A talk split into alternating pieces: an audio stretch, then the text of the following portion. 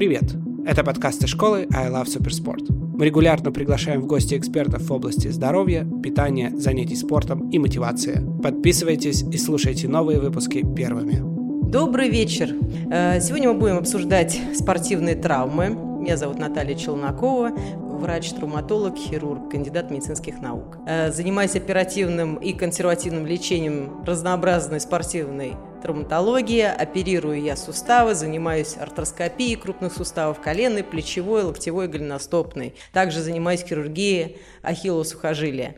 Вадим, тебе слово. Да, спасибо. Еще раз всем привет. Могу сказать о себе, что я реабилитолог э, здесь с более уже чем десятилетним стажем. Работаю со спортсменами-профессионалами и спортсменами-любителями, конечно. Состою в Федерации эстетической гимнастики, также э, Театре народного танца «Гжель», где у танцоров, поверьте, травм бывает тоже очень и очень много. Вот, я думаю, вопрос первый, он, наверное, больше адресован Вадиму Степанову. Как восстанавливаться прямо во время длительных забегов и после них? Мой девиз вообще как реабилитолога, с ним можно поспорить, но я считаю, что путь к успеху больше у тех, кто умеет правильно восстанавливаться. А если вы любитель, то вам придется все-таки найти грамотного тренера, который вам составит индивидуальный план тренировки. Вам а, необходимо посещать а, из таких восстановительных процедур массаж хотя бы два раза в неделю, находить на это средства и время. Банные процедуры, какие-то спа, то есть и, восстановительная терапия? Ну, прям она, да, такая, это обычная. Это если нет никаких э, у вас травм хронических или острых. Если же они появляются, то, пожалуйста, милости к нам. Чтобы их не было вообще, необходимо еще иметь в своем наборе физические приспособления, такие как правильная разминка, правильная заминка, на которые, как правило, все забывают или упускают из внимания. Какая она должна быть, решается тоже индивидуально, исходя из вашего возраста, пола. Если вы любитель э, характера работы вашей повседневной, потому что профессионалы, они живут этим,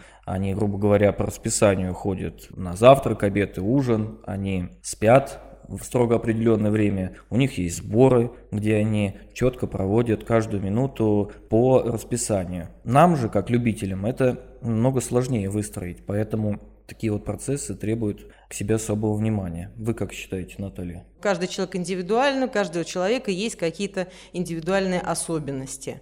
И э, в этой ситуации, да, когда мы разбираем проблемы забегов, иногда пациенты попадают к нам уже после забегов, когда не учитывается покрытие, по которому бегали спортсмены, обувь, в которой бегали спортсмены, э, ось конечности. И в этих ситуациях иногда возникают проблемы и с ахилловым сухожилием, и с коленными суставами, с тазобедренными, с позвоночником. То есть они могут возникать на разных уровнях. И эти вещи, конечно же, нужно обсуждать. То есть если вы занимаетесь серьезно марафонами, эти вещи, конечно, нужно учитывать. Чтобы мы с вами встречались там по более приятным поводам, а вы не приходили к нам с какими-то проблемами, которые требуют лечения. И, конечно, профилактика в этой ситуации – это работа с реабилитологами и тренерами по УФП. Следующий вопрос, очень интересный. Он э, травматолог диагностировал пяточный бурсит. Воспаление спало, но остались болевые ощущения при перекате с пятки на носок. Как лучше восстанавливаться? За полгода попробовал все физиопроцедуры от ударно-волновой до лазеров, магнитов и прочее, но не помогло вылечить. Как быть? Значит, скажу сразу. Патология пяточного бурсита или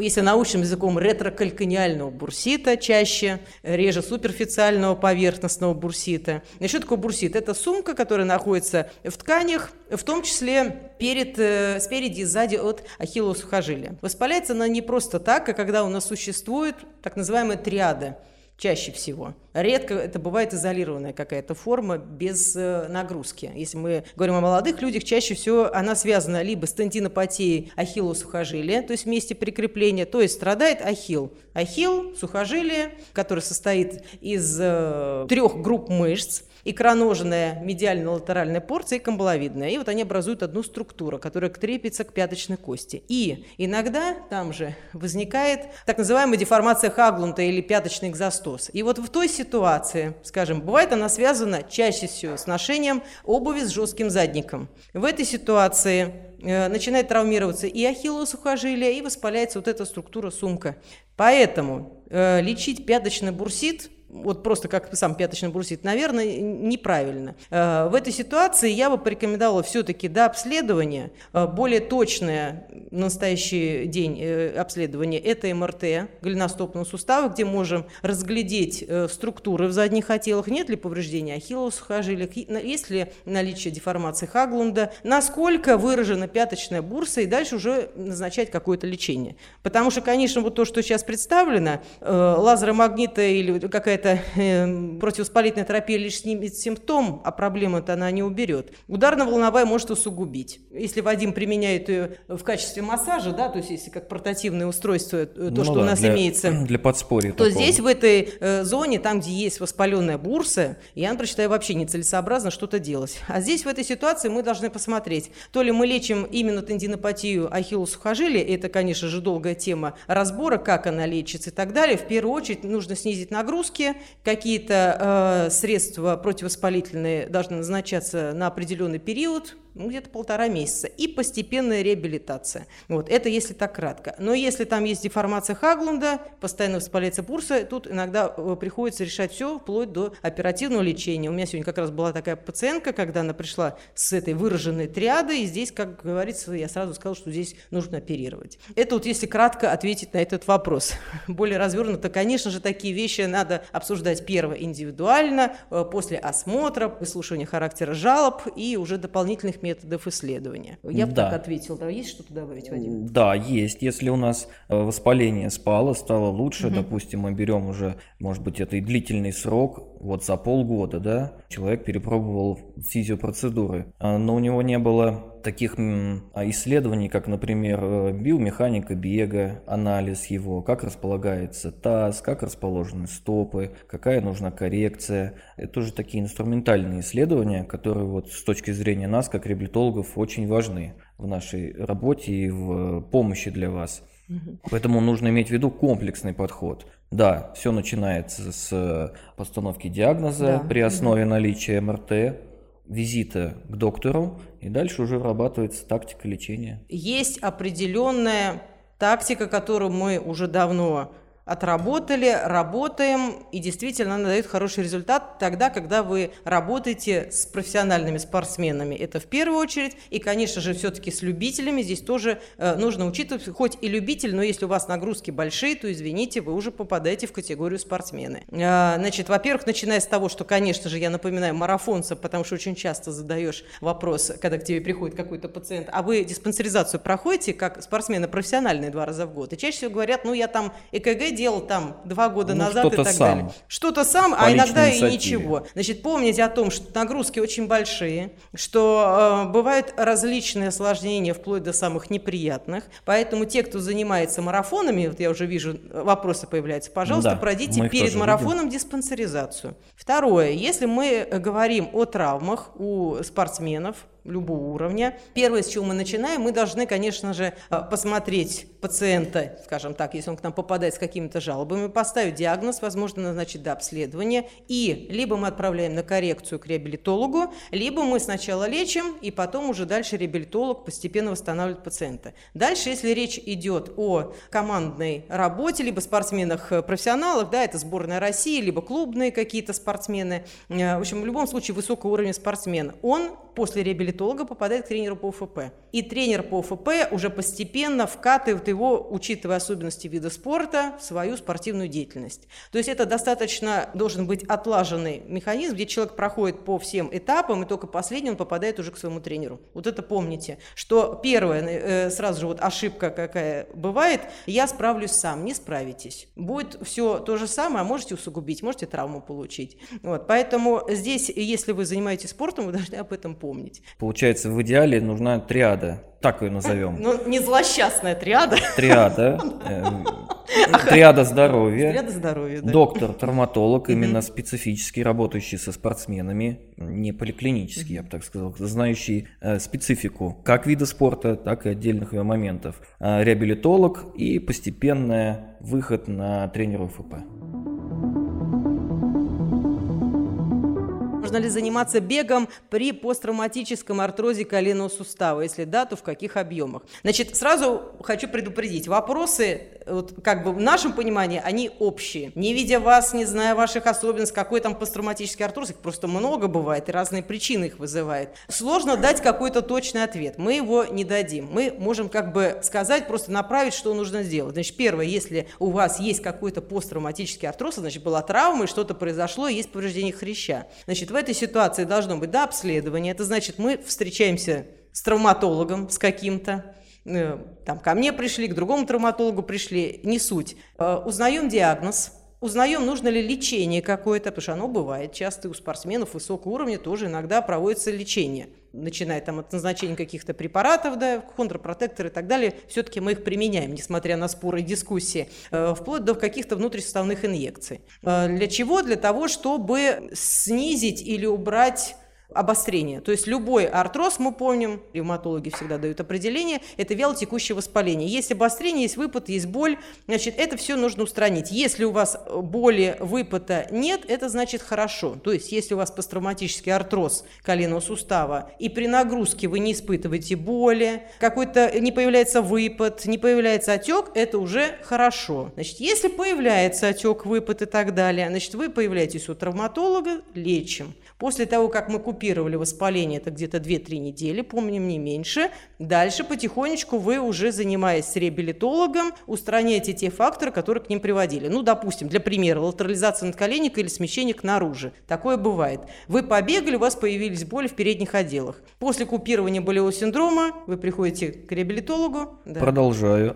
Да, тебе ваша часть корректирующие упражнения при наличии, пусть даже небольшой травмы, всегда происходит э, э, гипотрофия мышц, то есть мышечный тонус, он падает, э, что бы вы ни делали. Но чтобы этот процесс минимизировать, выйти на плато нулевое, а потом пойти в плюс к прежнему объему, необходимо специально подбирать для вас упражнения, э, смотреть за динамикой, э, не позволять тому, чтобы во время занятия образовывался отек, болевой симптом, э, синдром и так далее. Работа будет комплексной. Мы будем смотреть на положение стоп, на положение таза, коррекцию спины, осанки. Поверьте мне, болит зачастую не там, где основная причина. Так. Я бы так сказал. Ну, вот если перейти. кратко, да, да, да. Следующий вопрос. Что посоветуете для быстрого грамотного восстановления организма после нагрузки 42 километра? Для если кратко. Вот что, да, вот и грамотно. Да. Ну, наверное, слово быстрого с точки зрения объема дистанции говорить э, не совсем корректно, а вот грамотного это хорошо, потому что дистанция огромная, требования к организму колоссальные даже профессиональные марафонцы, насколько я знаю, они, у них э, за годовой цикл их не так много, когда они выкладываются полностью. Если для нас задача не занять первые места, а пробежать по личному какому-то результату, пусть это маленький, но рекорд, достижение успеха, то э, необходимо, наверное, сделать обратный отчет, а как мы готовились к марафону. Мы же постепенно повышали нагрузки, был расписан план непосредственно к этому марафону. Вот как и в травме. Травма произошла, сколько длилась травма, там, условно говоря, период мобилизации, столько примерно может быть даже, если это касаемо перелома, да, столько mm-hmm. может быть и восстановление. Так и здесь. Сколько вот готовились, так на горочку вышли, по этой горе пробежали вот эти 42 километра, и ну, желательно, конечно, столько же с нее исходить. То есть это не значит, что надо вот лечь и ничего не делать. Жизнь удалась, марафон преодолен. Все вот эти болячки могут появиться после, когда мы, недовосстановившись, начинаем опять бегать, сломя голову, готовиться к следующему марафону. Для этого надо с тренером, не знающим пообщаться, какой период должен быть между марафонами. Как снижать беговые нагрузки, с каких начинать. Это вам грамотный тренер подскажет. Я бы занялся в первой недели три после марафона чисто работой с балансом, резиночками, э, резиновыми петлями, какой-то координационные возможности свои улучшал. То есть на функциональные а, аспекты а, в виде вот выносливости я бы не делал аспектов, я бы занялся больше сухожильно-связочным аппаратом, чтобы связки перегрузились прежде всего, э, сухожилия уже перенатянуты, как струна. Конечно, им нужна помощь. Это массаж, физио мы не будем говорить, воспалению травм нету, у нас все прекрасно. Я бы единственное, а, знаешь, что добавила? Да. То, что мы использовали, когда в сборной по регби работали. Это... Мы помним о том, что криотерапия Game хорошо. Ready. То есть холод 20 минут, особенно если, скажем, вдруг появились какие-то боли, да, то есть вот холод – это хорошо, а вот в сауну, баню, наверное, в день марафона точно идти не надо, потому что если у вас где-то есть микроповреждение мышц, то будет еще интереснее на следующий день. Поэтому вот холодовые процедуры – да, а прогревающие вот точно нет. Вот это вот да. могу сказать. И, конечно же, дальше уже, э, ну, я надеюсь, понятно, что не надо нагружать сердечно-сосудистую систему после таких марафонов. Нужно понимать, что сосуды тоже реагируют, здесь нужно восстановление, то есть какие-то перегружающие вещи, все мы прекрасно знаем, эти вещи делать не нужно. Так, Следующий. после марафона появилась боль в голеностопном суставе. На КТ ничего не нашли на КТ. Ну, на КТ, конечно, ничего не нашли. На МРТ, возможно, что-то можно было бы увидеть. Пропилар Кокси не бегала два месяца. На данный момент остается боль в голеностопе на длительных дистанциях. А, на коротких все хорошо. Что делать? Спасибо за ответ. Так, Татьяна, значит, сразу скажу, что если вы сделали именно КТ, то КТ будет неинформативно. Э, значит, если у нас есть какие-то проблемы, то самый информативный считается золотым стандартом в исследовании суставов – это МРТ. Как ни крути, видно, можно увидеть и перелом, и видны все мягкотканные структуры. То есть, если у вас хрящевые проблемы, на КТ это не видно. Более того, я вам напоминаю, что КТ назначается врачом при показании показаниях их очень немного. То есть, еще посмотрите, может быть, все-таки МРТ там было. Но дальше, помимо того, что вы сделали, все равно вас должен осмотреть травматолог. Тот, который понимает, что могло случиться. То есть э, это должен быть спортивный травматолог. Это я сразу предупреждаю, обычные травматологи могут даже не понять, в чем была проблема. И она, возможно, связана даже не со структурами в суставе, а, возможно, с неправильным положением стопы. Какое-то перенапряжение. Может быть, была травма, у вас хроническая нестабильность голеностопного сустава и слабые стабилизаторы. Отсюда возникают боли. Поэтому сначала нужно будет все-таки посмотреть, что у вас э, с осью конечности, там ли локализуется проблема, и дальше уже эту проблему будет решать реабилитолог. Я думаю, что, скорее всего, вы кандидат на какую-то коррекцию. То есть даю как бы наводку, нужно показаться, посмотреть положение стоп. И вообще проблема ли в суставе, а может быть именно что-то неправильное положение стопы, такое бывает. Так что вот да. эти вот вещи, да, надо понимать, что сначала осмотр, и потом уже дальше решаем, что делаем. Небольшая подсказочка еще, дополнение, ага. что вот если МРТ делать, многие приходят и что-то там засвечено, плохо выглядит. Сколько должна быть дозировка? Полтора-три Тесла. Э, если, Обидно бывает. Скажем, э, мы делаем МРТ на низкотесловом там у нас шаг среза, он широкий. Когда высокие показатели Тесла от полутора до трех, причем это должен быть точно, уверенно, полтора Тесла, не как иногда у нас делают настройки, либо старые аппараты, и в итоге все равно картинка получается плохая. Более частый шаг, и мы получаем более хорошую картинку, где видно все и хрящ, и отеки, то есть видны все структуры. Поэтому иногда просим даже переделать эти МРТ. И помним, что заключение МРТ – это не диагноз. Да, то есть да. вот как раз, к слову, сделали какое-то исследование, прочитали, написано все непонятным, страшным медицинским языком. Доктор должен расшифровать МРТ обязательно. Так, следующий вопрос. Спустя 5 месяцев после ПКС до конца не разгибается колено. О, это наше любимое. Если вероятность его разогнуть до конца или придется снова ложиться на операцию. По поводу пластики передней крестообразной связки. Я тоже сделаю эти пластики, занимаюсь, и поэтому эти нюансы, Вадим, уже давно этим Сколько занимается восстановлением. Значит, первое, с чего с начинается реабилитация, с первого дня после операции, это упражнение на экстензию или полное разгибание коленного сустава. Сразу первый вопрос, давали ли вам эти упражнения? Очень важно разгибание. Согнуть колено мы всегда согнем. А если есть дефицит разгибания, то тут же неизбежно перегружается пателофеморальное сочленение, возникают боли и формируется артроз в передних отделах э, коленного сустава и могут провоцировать различные проблемы проблема. И Вторая причина, почему может не разогнуться колено, бывает э, так называемый артрофиброз, который бывает четырех видов. Я сейчас не буду на этом останавливаться. А это что, уже тяжело. Да, это, это уже травматологические как бы наши классификации. Но смысл такой, что артрофиброз тоже может являться причиной дефицита ну или какой-то, то, что мы называем контрактуры коленного сустава. Поэтому, если у вас 5 месяцев после операции не разгибается колено, конечно же, первое, что нужно, что мы обычно делаем, то есть у нас по тактике пациенты всегда приходят на плановый осмотр. Первое, что вы должны сделать, дойти до своего оперирующего хирурга и задать ему вопрос, вот такая ситуация, что мне делать? По идее, ваш оперирующий хирург должен назначить до обследования МРТ коленного сустава, посмотреть, что является причиной. То ли это просто функционально вы не разогнули, не занимались. Кстати, артез тоже дает небольшой угол сгибания, если вы ходили в нем, то может э, он оставаться, если на это не обращали внимания. Излишне, да, да. подсогнутый. С, с этим бороться можно, но тоже сложно и долго. Либо причина какая-то другая. Поэтому доходите, решаете вопрос. Если причина артрофиброз, то здесь уже рассматривается вопрос об оперативном лечении и сечении рубцов. Э, если причина другая, сначала э, осуществляется работа с реабилитологом, ну и потом смотрится динамика. Если что, вы снова возвращаетесь к оперирующему врачу. Бывает такой недофункционал, когда спустя даже такое время вот эта контрактура возникает, вызванная спайками, какими-то рубцовыми процессами. Ну, да. С ними зачастую можно поработать вот по миофасциальной технике, таким ручным методом и упражнениями э, на такую плавную растяжку я бы вот так сказал.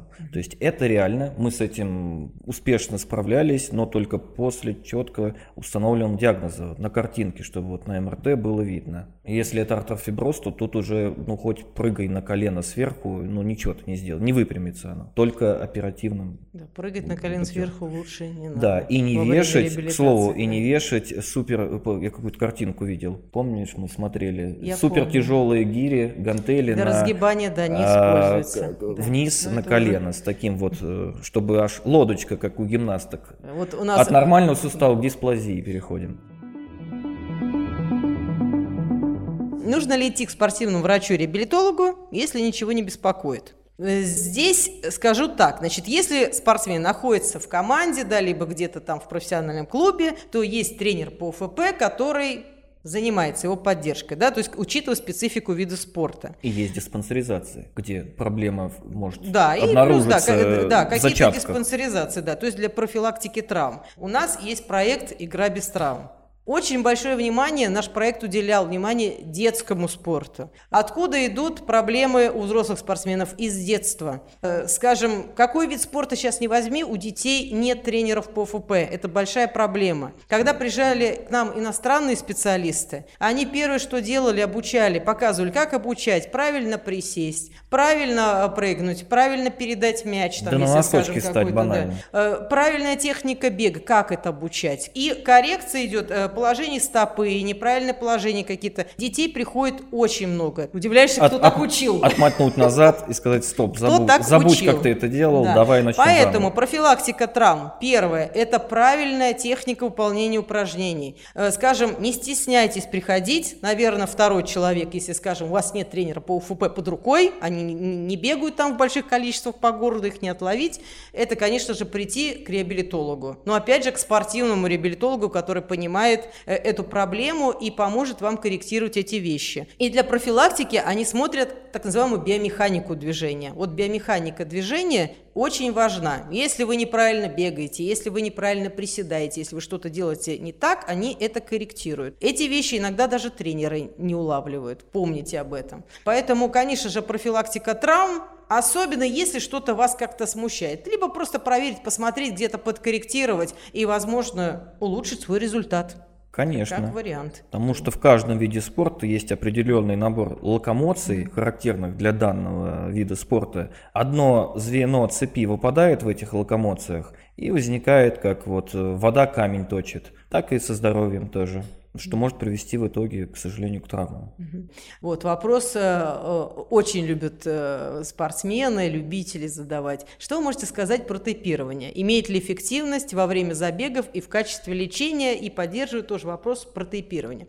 Цель тейпирования 6 вариантов, что делает тейп. И лимфодренажная функция, и э, усиление либо ослабление функции мышцы, то, что мы используем в травме. Конечно же, стабилизацию тейп не делают. То есть вот когда приходят ко мне некоторые пациенты, говорят, я травмировал голеностоп, мне тейп наложили, зафиксировали. нет. Проще наложить даже эластичный бинт, зафиксировать, чем ну, наложить тейп. Он ничего не, не удержит. Голеностоп никакой-нибудь. Он может немножко сместить структуру относительно другой, либо не давать чуть-чуть смещаться структуре, при этом мышцы ваши работают. Но вместе с тейпом в этой ситуации, если мы говорим о какой-то коррекции, нужно же, конечно же, подбирать упражнения. И тогда тейп отработает на все 100%. Да. Если... Тейп служит да. подспорьем да. к э, определенным двигательным сегментам или э, мышечным структурам, которые помогают но не решают проблему. Еще имеет э, немаловажный фактор грамотное наложение тейпа. Да. То есть, когда мы покупаем в аптеке тейп и сами что-то клеим,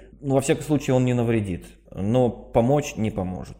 Преимущество тейпа, да, навредить сложно, связочный аппарат не выключается из работы, он э, находится в процессе, это не какие-то там ортезы жесткой фиксации, но он необходим в совокупности с э, правильными коррегирующими упражнениями, которые надо иметь в своем арсенале. Скажем, если вы наложите тейп правильно, он даст то, что у вас вряд ли возникнет боль после марафона. То есть вот какой эффект вы можете достигнуть, скажем, вот в ситуации с марафонами. Я понимаю, что сейчас животрепещущая тема. Если, скажем, у вас была травма мышечная, то правильно наложив тейп, вы можете, скажем, снизить нагрузку на мышцу или наоборот в более позднем периоде усилить мышцу в какой-то ситуации. Но здесь же опять нужно понимать правила наложения тейпа. Поэтому тейпы в некоторых ситуациях действительно решают какие-то проблемы, корректирующие, наверное, правильные. Но первое, их нужно правильно наложить, и второе, они должны быть, ну, как сказать, по показаниям. И если вы там решили зафиксировать что-то и удивляетесь, что не зафиксировано, ну, не удивляйтесь.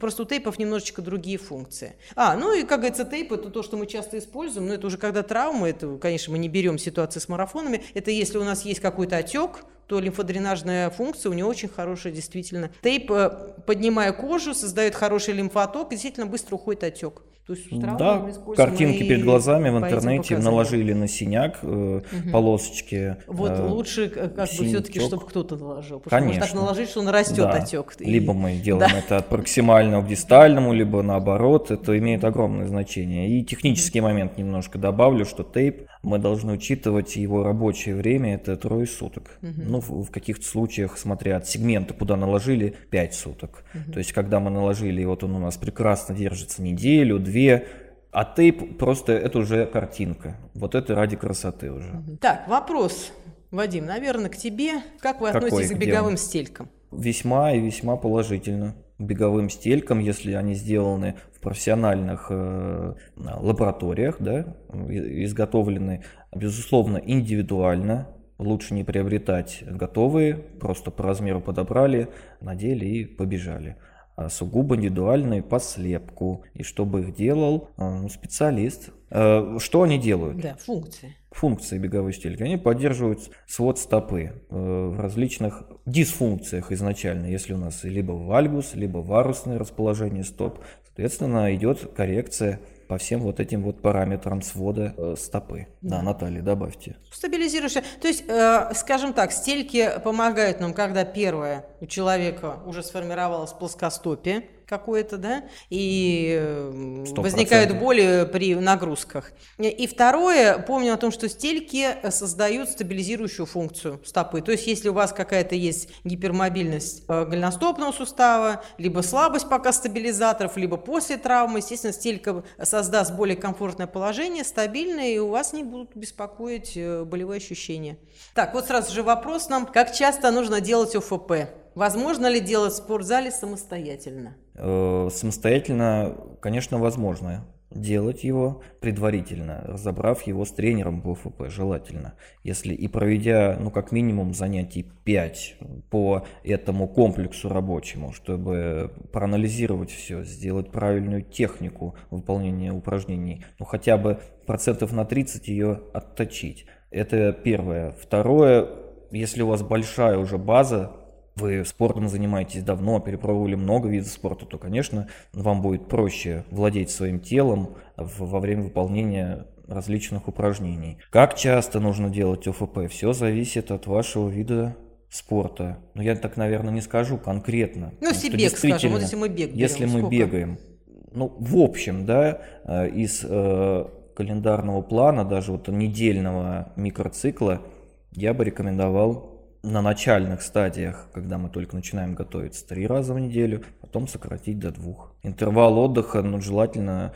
48 э, часов, то есть э, поработали, два дня отдыха и еще поработали. Если трехкратный вариант в неделю. Если двух, ну где-то вот пополам разделить будет оптимально. Можно ли бегать с варикозом? Если да, то какие максимальные нагрузки возможны? Можно ли бегать полумарафон или марафон? Значит, во-первых, что такое варикоз?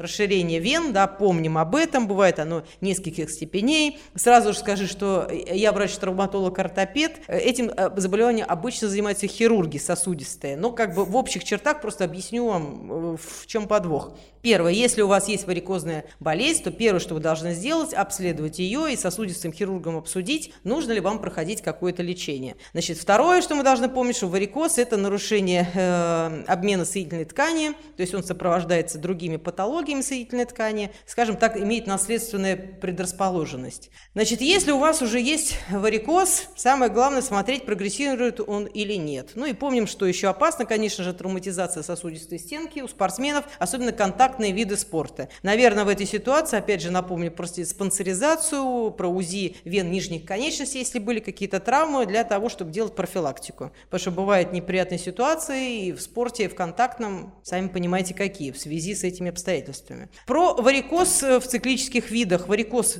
Бывает и, понятно, и в беговых видах спорта, потому что нагрузка большая. Если клапаны работают плохо, то вены расширяются, и, конечно же, есть какой-то застой крови. Но, учитывая то, что я вам сказала, значит, если у вас варикозная болезнь. Первое – профилактика. То есть вы получаете рекомендации сосудистого врача после проведения УЗДГ вен нижних конечностей. Возможно, проходите профилактику. Э, прием каких-то препаратов, типа дитролекс, еще какие-то препараты. То есть все по показаниям. Понятно, что варикоз не любит горячие процедуры, то есть э, лучше вены реагируют на э, холод, показаны плавание для того, чтобы разгружать вены. Если, скажем, вы бегаете, естественно, делать профилактику, это в первую очередь компрессионные гольфы. То есть можно заниматься бегом, но вам нужны компрессионные гольфы, какая-то профилактика. И если у вас после марафонов не отекают ноги, э, помним признаки варикозной болезни, да, как они проявляются, либо там появление вен. Если этот процесс не усугубляется, если вы наблюдаетесь, то, в общем-то, вы можете бегать.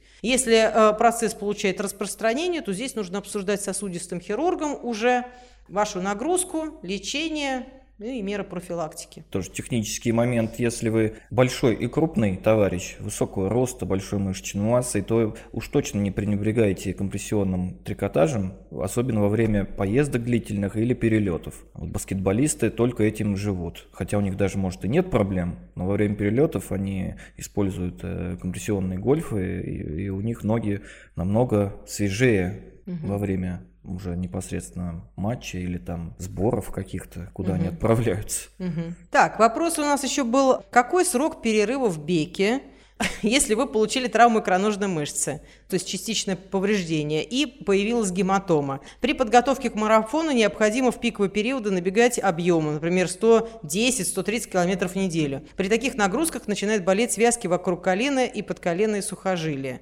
Происходит от больших нагрузок по твердой поверхности, угу. асфальту. Так, это у нас один вопрос такой общий, потому что он как бы немножечко... Так, ну давайте ну, так, по порядку разобьем. Можно. Да, значит, если получили травму икроножной мышцы, у вас повреждение, то я вас э, спешу горчить, беговую нагрузку давать нельзя. Гематома, ждем ее регресс, потому что гематом может воспалиться и будет неприятность. И частичное повреждение тоже нужно дать срок, чтобы образовался рубец. Побежите раньше, будут проблемы. Так, а по поводу пиковых нагрузок. Значит, после вот этих больших нагрузок начинают болеть связки вокруг колена. Происходит это э, бега по твердой поверхности, по асфальту. Рекомендуют при заболевании связок резко снижать нагрузки или вообще приостанавливать до восстановления. Но тогда невозможно подготовиться к марафону. Что делать? Быстренько скажу, значит, э, какие проблемы могут возникать при беге у спортсменов и вообще, в принципе, при нагрузках. Это так называемая интезопатия. То есть это место прикрепления э, мышцы, и в этих ситуациях, да, бывают, возникают такие болевые ощущения. Бег по асфальту точно не полезен. Первое, вы меняете покрытие. Во-вторых, должна быть какая-то профилактика вот этих вот повреждений. То есть мышцы у вас должны быть готовы, если говорить грубо. Должны быть разогреты, должны быть растянуты. Я добавлю по поводу стойкости сухожилий в процессе подготовки к марафону, как средство профилактики. Ничего нет лучше для закачивания этих зон, как эластичная резина. Жгуты, мини-бенды, резиновые петли, потому что она сама по себе имеет свойство такое растяжение упругости, чем-то напоминает даже сухожилие. Так и работа с ней принесет только положительный результат в качестве укрепления. Мы сказали о поверхности. Да. Тут такой вопрос-то сложный на самом деле. Ну, с да, точки зрения решения, что... как мы поменяем поверхность, если всегда марафоны происходят по асфальту. Обувь, конечно, многое решает, если еще она и со стелечками подобранными. Классная марафонская обувь. Тут корень проблемы, я думаю, зреет все-таки Я думаю, корень проблемы нагрузках как в том, таковых. Что мы пациента не видели. Там, мы не или, видели. Или спортсмены не, не видели. не знаем, сколько ему лет лет, мы да. не знаем, какие сопутствующие, может быть, у него недуги. Кто знает, э, может быть, у него уровень мочевой кислоты повышен. Ну, то есть, э, и скажем это так, в целом, если вы хотите разобраться, нужно приходить на диагностику, вас должны посмотреть и уже дальше, исходя то, что увидели, решать вашу проблему. Вот так вот как бы по тексту в целом мы в общем сказали, на что какие-то пункты обращать внимание. Ну, конечно же, здесь э, должно быть все индивидуально. Чудес не бывает, конечно, по интернету лечиться невозможно. Там Google нам не в помощь в этой ситуации. Так, у нас тут появился любимый вопрос, да, сегодня обсуждаемый целый день. Ну-ка. Можно ли ездить на трековом велосипеде, про трековый велосипед с фиксированной передачей в городе при начальных проявлениях гонартроза и тендиноза передней крестообразной связки? А, все интересно в этом вопросе, все прекрасно и то, что в городе Безусловно. сфиксированы передачи. И мы уже сегодня даже пошутили, что до первой встречи с грузовиком можно ездить, потом уже будет проблематично. Ну, это трековый велосипед. Да. Во-вторых, э, как бы диагноз тендиноз передней крестообразной связки не существует. Есть либо частичное, либо полное повреждение, ну и, понятно, начальное проявление артроза. Как укрепить суставы при вышеперечисленных диагнозах, частичном повреждении ПКС и мениска? Угу. Значит, нужен осмотр. Скажем, если у вас повреждена передняя крестообразная связка, то даже при полном повреждении ездить на велосипеде можно. Там, где нет смещений и перемещений всех видов спорта, там у вас проблем не будет. То есть вы будете ездить, и там все это делать можно. Про мениск, если кратко. Бывают стабильные и нестабильные повреждения менисков. Помним, что по описанию МРТ повреждением мениска считается штоллер-3. Все остальное – это просто изменения, связанные там, с нагрузками с какими-то да, у спортсменов, не является разрывом, не показанием к операции. И э, показанием к операции является нестабильный разрыв мениска, то есть тот мениск, который дает симптоматику. То есть если у вас нет менисковой симптоматики, ограничения сгибания, либо разгибания, какие-то приходящие блокады, боль при спуске с лестницы, то как бы мы здесь ничего рассматривать не будем. Просто изменения в структуре. Частично повреждение передней крестообразной связки тоже они в основном не оперируются, потому что не дают нестабильность. Поэтому на трековом велосипеде, если вас ничего не беспокоит, ездить можно. Как укрепить суставы, значит, как я уже объяснил, на велосипеде это не важно. Важна постановка сидения, высоты сидения. Вот это, наверное, самое главное. Потому что зачастую видишь неправильную постановку сидения, либо неправильная постановка педали, и это приводит к тому, что могут появляться боли в коленных суставах. То есть то, что связано с пателлофеморальным сочленением. Настройка посадки да, на велосипеде. Да, да. Будь то трековый, шоссейный, это колоссальное значение угу. имеет. Выясняется ваш угол выноса бедра атаки, соответственно, насколько колено правильно работает, как спина располагается. Поэтому нам каждый миллиметр в сидении, в подъеме, опускании, в выдвижении руля вперед-назад играет колоссальное значение. Вот в частности, в нашем центре этим занимаются профессионалы. Поэтому милости просим к нам. Да, и э, помним о том, что если вы занимаете, вы ездите только на велосипеде, э, у вас будут слабые стабилизаторы нижних конечностей. То есть при каких-то перемещениях здесь у вас мышцы уже могут не выдержать. То есть несмотря на то, что вы даете нагрузку, стабилизаторы не укрепляются. Поэтому вне занятий велоспортом вам рекомендована диагностика и э, подбор упражнений для укрепления стабилизаторов. И тогда проблем у вас да не будет. Я бы сказал, если только вело, то Особенно учитывая, что Они никчемные будут у вас стабилизаторы. крестообразные, да. И, в общем-то, по большому счету можете заниматься всем, чем хотите. я думаю, мы, Наталья, дали концепцию нашим слушателям. Что делать? Вот их главный был По Чернышевскому, что, что делать? делать? Пожалуйста, если что, можете обращаться, подписывайтесь, следите за новостями э, студии Майкинезио Эксперт, Майспорт Эксперт, за новостями проекта «Игра без травм». Так что спасибо всем, кто слушал. До новых встреч. Рады, Всего доброго. Да, рады были пообщаться. Счастливо.